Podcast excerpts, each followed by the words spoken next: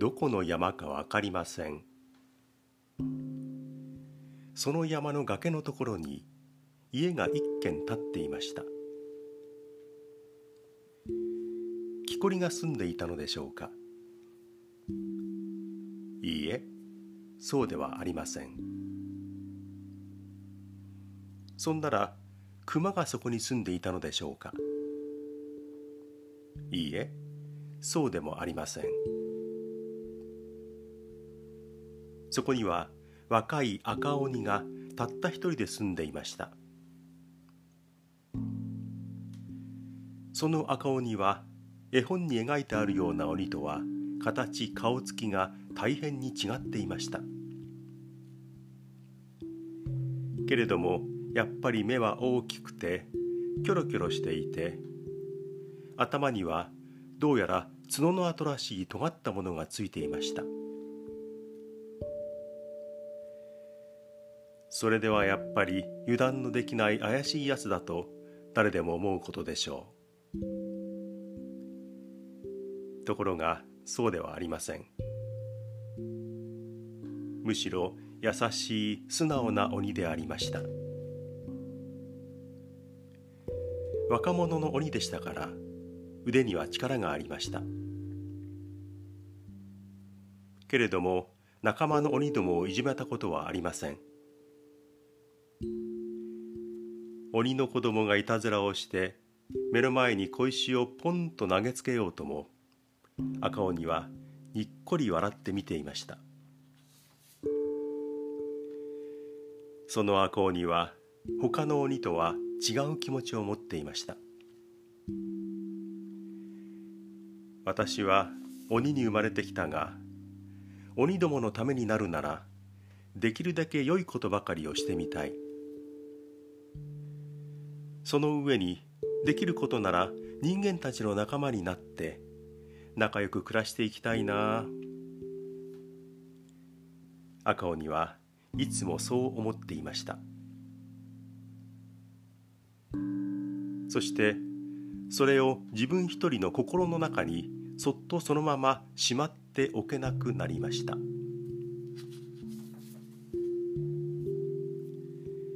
そこである日赤鬼は自分の家の戸口の前に木の立て札を立てました。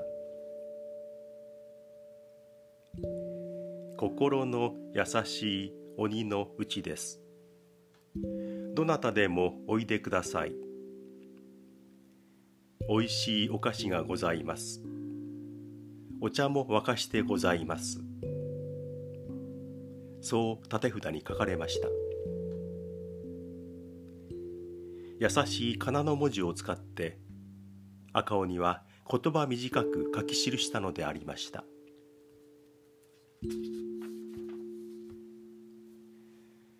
次の日に崖下の家の前を通りかかって一人の木こりが立て札に目を留めました。こんなところに立て札が。見れば誰にも読まれる仮名で書かれていました。木こりは早速読んでみて大層不思議に思いました。訳はよくわかりましたがどうも合点がいきません。何度も首を曲げてみてから木こりは山の細道を急いで降りていきました。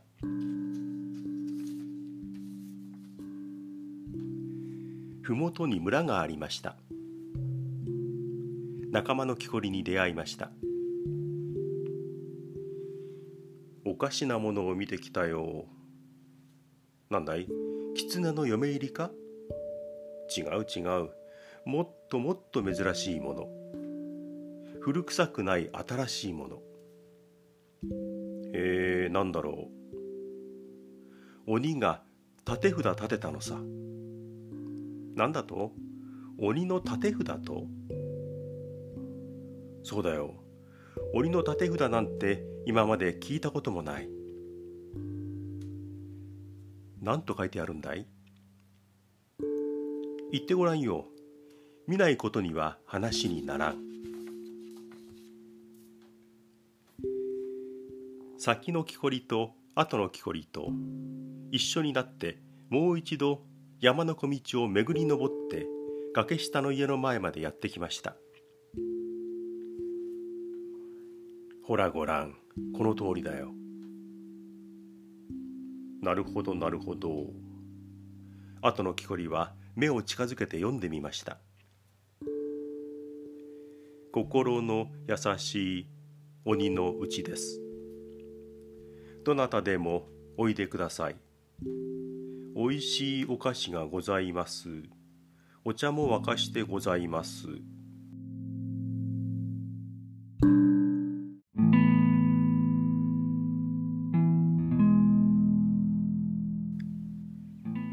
へえ、どうも不思議なことだな。確かにこれは鬼の字だが、無論そうとも。筆に力が入っているよ真面目な気持ちで書いたらしい。そうなればこの文句にも嘘偽りがないことになる。入ってみようか。いや待て。そっと覗いてみよう。家の中から鬼は黙って二人の話を聞いていました。ちょっと入れば造作なく入れる戸口を入ろうともせず暇取っているのを見ると歯がゆくて鬼は一人でイライラしました。二人はこっそり首を伸ばして戸口の中を覗いたらしく思われました。なんだかひっそりしているよ。気味が悪いな。さては騙して取って食うつもりじゃないかな。なるほど。危ない危ない。二人の木こりは尻込みを始めたらしく見えました。赤鬼は耳を澄ましていましたがこう言われると悔しくなってむっとしながら言いました。とんでもないぞ。誰が騙して食うものかバカにするない。正直な鬼は早速窓のそばからひょっこりと真っ赤な顔を突き出しました「おい木こりさん」声高く呼びかけました。その呼び声は人間たちにはぐっと大きく聞こえました。うわ大変だ。出た出た。鬼が。逃げろ。逃げろ。二人の木こりは鬼がちっとも追いかけようとはしないのに一緒になって逃げ出しました。おいちょっと待ちなさい。騙しはしないよ。止まりなさい。本当なんだよ。おいしいお菓子香りのいいお茶。鬼は窓を離れて外に出て呼び止めようとしましたがおじけがついたか二人の木こりは駆け出して振り向くこともしませんでした。つまずいてよろめきながらも走り続けてとっとと山を下っていきました。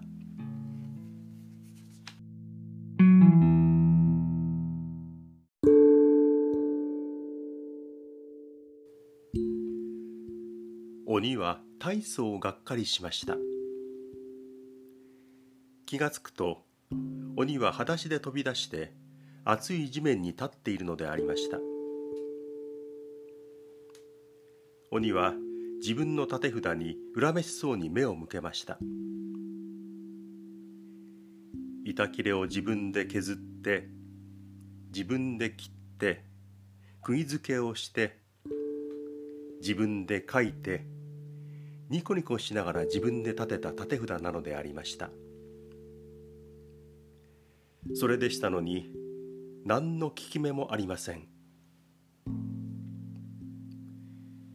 こんなもの立てておいても意味がない。毎日お菓子をこしらえて毎日お茶を沸かしていても誰も遊びに来はしない。バカバカしいな。いまいましいな。気持ちの優しい真面目な鬼でも気短者でありました。ええー、こんなものを壊してしまえ。腕を伸ばして縦札を引き抜いたかと思う間に地面にバサリと投げ捨てて力任せに踏みつけました。板はバラッと割れました。鬼はむしゃくしゃしていました。まるで箸でも折るように縦札の足もポキンへし折りました。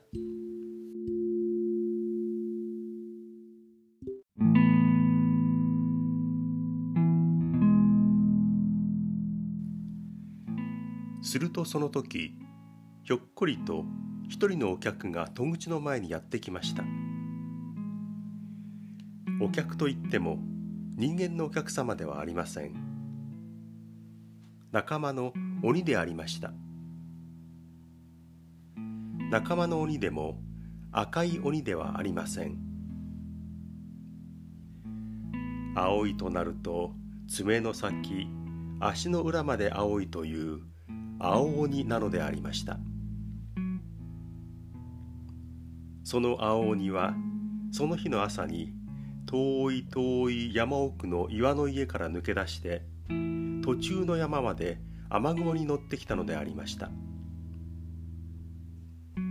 どうしたんだい？バカに手荒いことをして君らしくもないじゃないか。青鬼は遠慮しないで近寄りながら言いました。赤鬼は一時決まりが悪そうな恥ずかしそうな顔をしました。けれどもすぐに機嫌を直して青鬼にどうして自分がそんなに腹を立てているのか訳はこれこれしかじかと話しました。そんなことかい。たまに遊びに来てみるとそんな苦労で君はくよくよしているよ。そんなことならわけなく拉致が開くんだよ。ねえ君。こうすりゃ簡単さ僕がこれから麓の村に降りていくそこでうんとこ暴れよう冗談言うな。と赤鬼は少し慌てて言いました。まあ聞けよ。うんと暴れている最中にひょっこり君がやってくる。僕を押さえて僕の頭をポカポカ殴る。そうすれば人間たちは初めて君を褒めたてる。ねえきっとそうなるだろう？そうなれば閉めたものだよ安心をして遊びにやってくるんだようーんうまいやり方だしかしそれでは君に対してすまないよ。なに？ちっとも。水臭いことを言うなよ。何か一つのめぼしいことをやり遂げるにはきっとどこかで痛い思いか損をしなくちゃならないさ。誰かが犠牲に身代わりになるのでなくちゃできないさ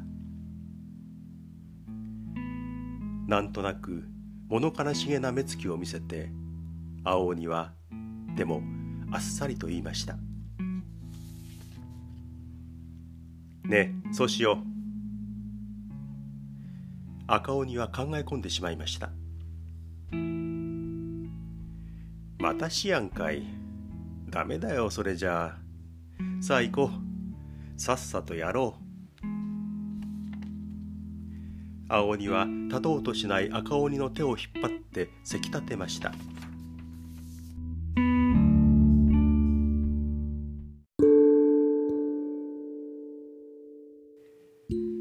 鬼と鬼とは連れ立って山を下っていきました。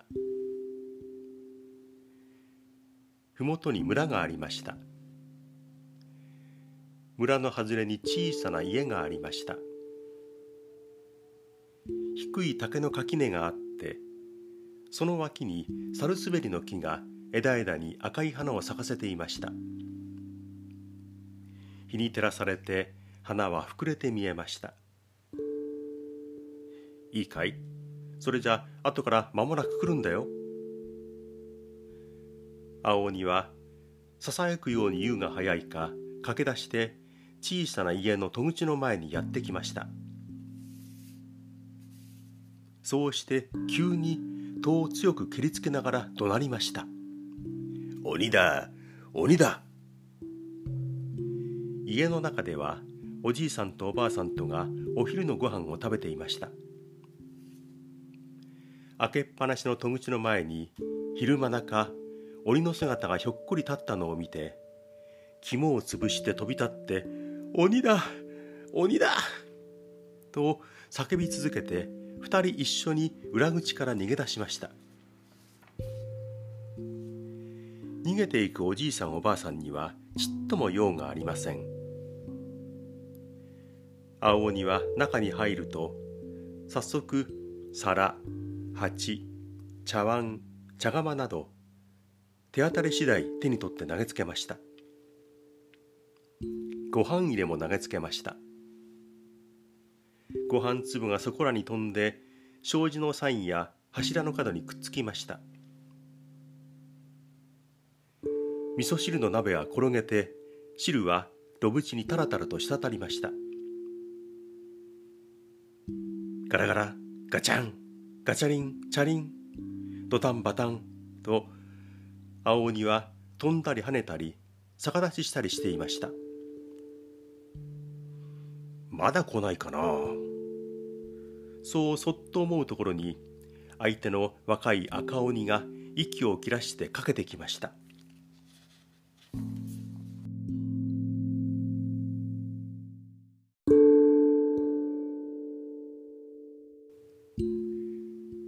どこだどこだ乱暴者め。赤鬼は拳を握って大きな声でそう言って青鬼がいるのを見ると駆け寄っていやこの野郎!と怒鳴ると一緒につかみかかって首のところをぐいぐいと締め付けました。コツンと一つ硬い頭を打ち据えました。青鬼は首を縮めて小さな声で言いましたポカポカ続けて殴るのさ赤鬼はそこでポカポカと打ちました。どうなることかと物の陰からおっかなびっくり覗き見をしてハラハラしている村人たちには確かに強く赤鬼が乱暴鬼を殴ったように見えました。それでしたのに青鬼は小さな声で言いました「ダメだい。しっかりぶつんだよ。もういい。早く逃げたまえ」そう赤鬼が小さな声で言いました。そんならそろそろ逃げようか。赤鬼の股をくぐって青鬼は逃げ出しました。慌てたようなふりをして戸口を出ようとするときに青鬼はわざと額を柱の角に打ち当てる真似をしました。ところが強く打ちすぎて思わず声を立てました「いたたった赤鬼はびっくりしました青くん待て待て見てあげる。痛くはないか？赤鬼は心配しながら追いかけました。青鬼は思いがけなく青い額に青い大きなコブを作ってコブをなでなで逃げました。村人たちは後ろからあっけに取られて鬼ども二人が走っていくのを見ていました。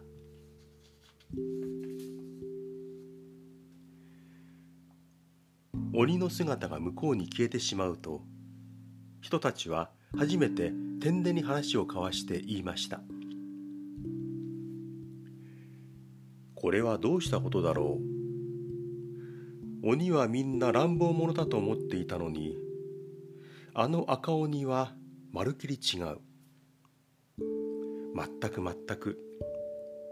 してみるとあの鬼だけはやっぱり優しい鬼なんだ。なんだい。そんなら早くお茶飲みに出かけていけばよかったよ。そうだ。行こうよ。これからだって遅くはないよ。そんな風に人たちは互いに語り合いました。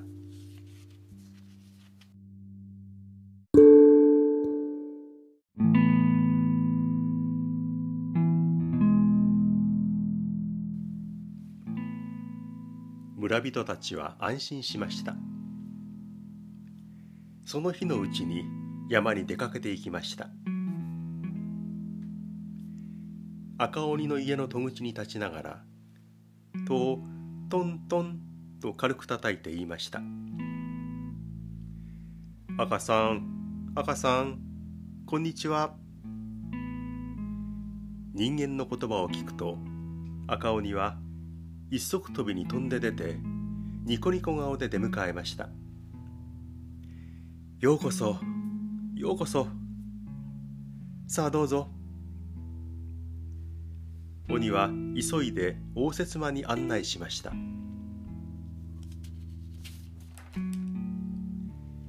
木の壁木の床天井も木の革張りでできている質素な部屋でありました。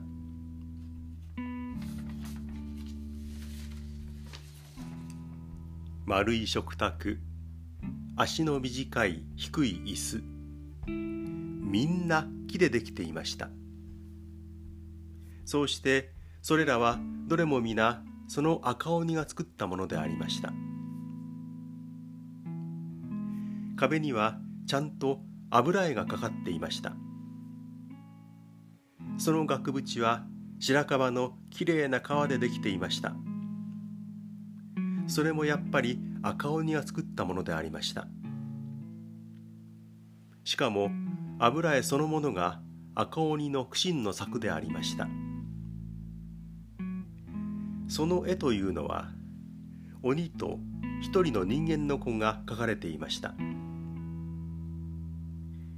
人間の可愛い子供を赤鬼が首のところにまたがらせ正面向きになっているのでありました。多分その絵の赤鬼は自分の顔を描いたのかもしれません。6月頃の緑の庭を背景にして嬉しそうな赤鬼と子供の顔とが生き生きと描き出されて見えました。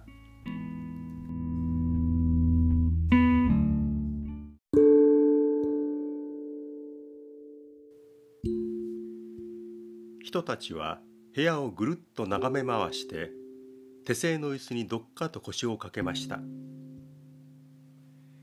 かけると何とも具合が良くて誰の体も楽々とするだけではなく心持ちまでゆったりと落ち着くことができました。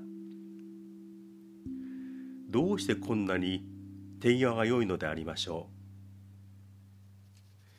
う？鬼に尋ねてみましょうか。いや待てごらん赤鬼は自分でお茶を出してきました。お菓子も自分で運んできました。なんとおいしいお茶でしょう。なんとおいしいお菓子でしょう。これまでずっとこんなにおいしいお茶を飲みこんなにおいしいお菓子を食べたというものがただの一人もいませんでした。村に帰って人たちは鬼のおいしいごちそうを口々に褒めたてました。鬼の住まいがさっぱりしていて嫌味がなくて居心地が全く良いということを誰も彼も褒めたてました。そんなら俺も行ってみよう。君は昨日言ったじゃないか。毎日行ってもいいんだよ。こんな具合で村から山へ人たちは3人5人と連れ立って毎日出かけて行きました。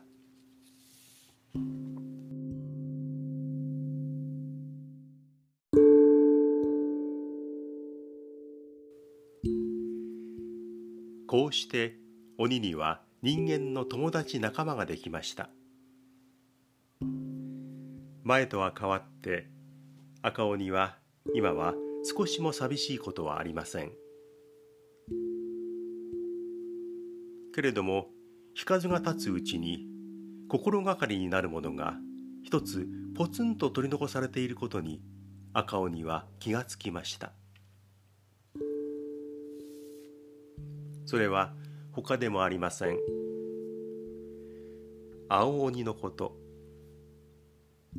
親しい仲間の青鬼があの日別れていってからただの一度も訪ねてこなくなりました。どうしたのだろう？具合が悪くているのかな？わざと自分で柱に額をぶっつけたりして角でも痛めているのかな？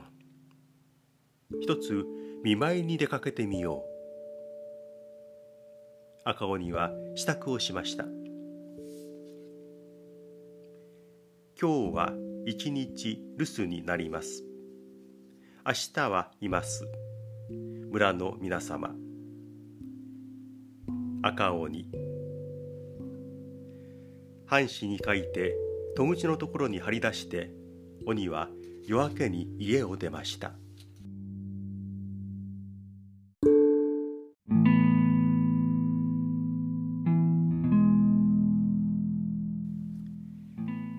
山をいくつか。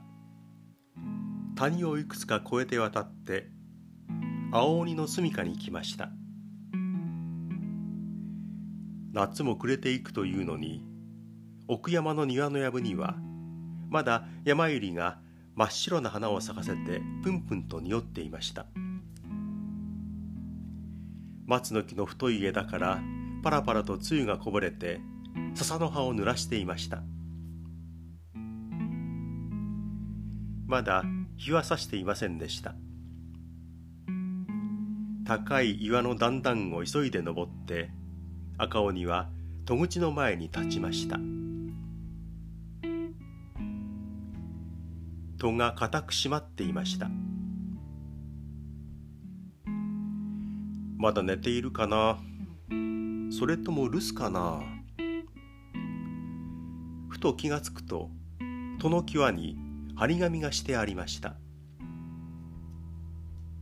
そうしてそれに何か字が書かれていました。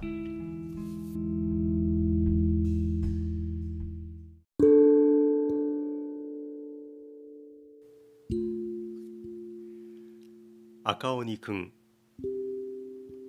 人間たちとはどこまでも仲良く真面目に付き合って楽しく暮らしていってください。僕はしばらく君にはお目にかかりません。このまま君と付き合いを続けていけば人間は君を疑うことがないとも限りません。薄気味悪く思わないでもありません。それではまことにつまらない。そう考えて僕はこれから旅に出ることにしました。長い長い旅になるかもしれません。けれども僕はいつでも君を忘れますまい。どこかでまたも会う日があるかもしれません。さようなら。君体を大事にしてください。どこまでも君の友達。青鬼。